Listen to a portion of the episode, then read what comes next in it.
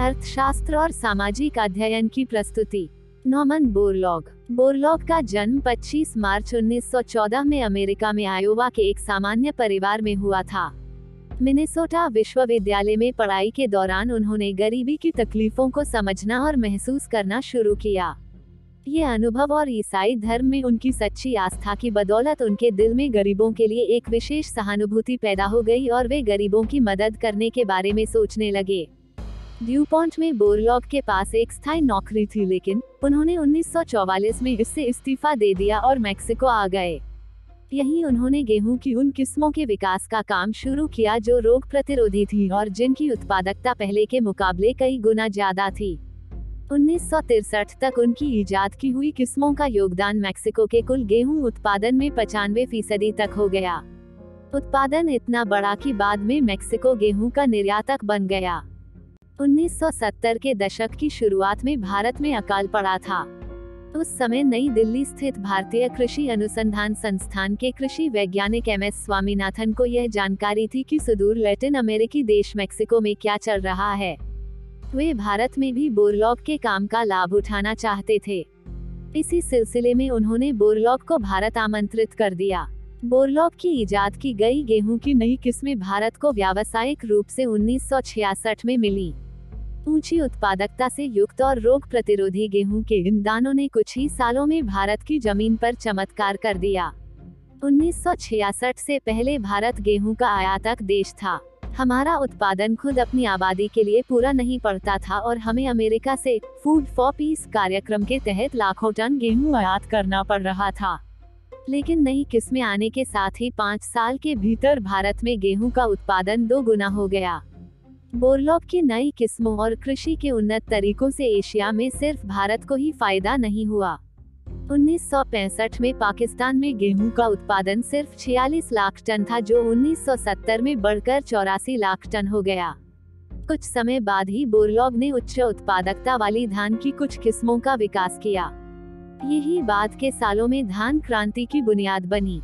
आज पूरी दुनिया में तकरीबन 6 करोड़ हेक्टेयर ज़मीन पर गेहूँ और धान के जो बीज बोए जाते हैं वे बोरलॉग की इजाद की हुई किस्में हैं यदि ये न होती तो दक्षिण अमेरिका का एक बड़ा हिस्सा और चीन अपनी आबादी के लिए अनाज की आपूर्ति नहीं कर पा रहे होते आज चीन और भारत अपनी आबादी के लिए पर्याप्त गेहूँ तो उपजाते ही हैं, साथ ही उसके निर्यातक भी हैं।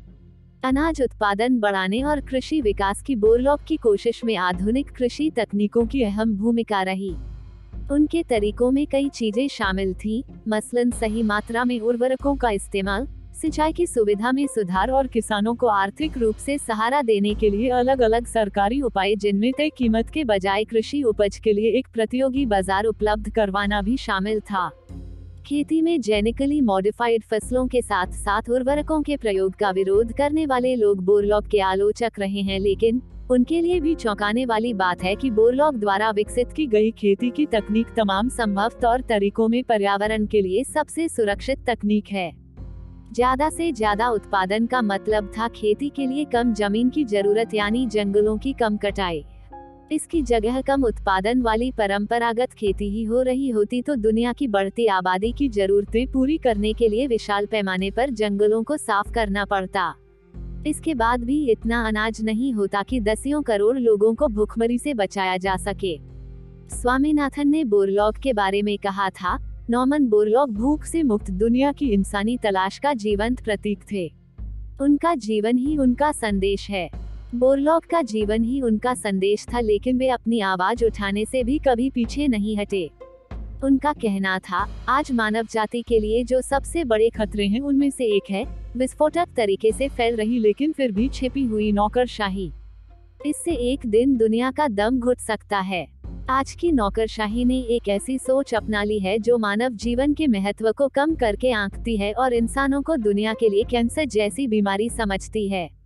आधुनिक समाज ने इंसान की कीमत 18वीं सदी के ब्रिटिश अर्थशास्त्री थॉमस माल्थस के जनसंख्या सिद्धांत के हिसाब से तय कर दी है।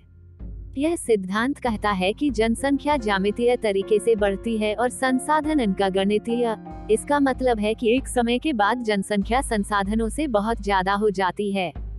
तब प्राकृतिक उपायों जैसे संक्रामक बीमारियों, आपदाओं या युद्ध आदि के ज़रिए जनसंख्या का विनाश होता है ताकि वह संसाधनों के अनुपात में कम हो जाए। बोरलॉग इस सिद्धांत के विरोधी थे। वे मनुष्य मात्र के लिए हमेशा खड़े रहे और उन्होंने ज़बरदस्ती जनसंख्या नियंत्रण के समर्थकों को गलत साबित किया। बोरलॉग को 2006 में भारत के दूसरे सबसे बड़े नागरिक सम्मान पद्म विभूषण से सम्मानित किया गया था। पाकिस्तान के राष्ट्रपति अयूब खान ने उन्नीस सौ अड़सठ में उन्हें सितारा इम्तियाज़ पुरस्कार से नवाजा था। वे उन्नीस सौ अड़सठ में Indian society of genetics and plant breeding के मान सदस्य चुने गए थे। बोरलॉग को 1978 में बांग्लादेश बोटेनिकल सोसाइटी और Bangladesh association for the advancement of science का पहला मान सदस्य बनाया गया था। इनके अलावा उन्हें कम से कम 48 और सम्मान मिले थे और ये उन देशों द्वारा दिए गए जिनके आम नागरिकों को किसी न किसी तरह से बोरलॉग के काम से फ़ायदा पहुँचा था। नॉमन बोरलॉग को 1970 में नोबेल पुरस्कार मिला था।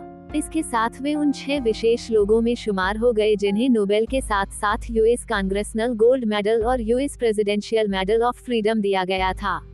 बोरलॉग 11 देशों के कृषि विज्ञान अकादमियों के सदस्य भी थे और उन्हें 60 से ज़्यादा मानद डॉक्टरेट की उपाधियाँ मिली थी। 2009 में पचानवे साल की उम्र में नॉमन बोरलॉग का निधन हो गया। वे आज इस दुनिया में नहीं है, लेकिन उनकी विरासत उस अनाज के रूप में हम भारतीयों के साथ आज भी है, जिसे हम रोज इस्तेमाल करते हैं। यह विरासत उन विकसित कृषि पद्धतियों के रूप में हमारे साथ है जिनसे हम यह अनाज उपजाते हैं और यह विरासत उन अरबों लोगों के रूप में आज भी इस दुनिया में है, जिनकी जान बोरलॉक की कोशिशों के चलते बच सकी थी। धन्यवाद।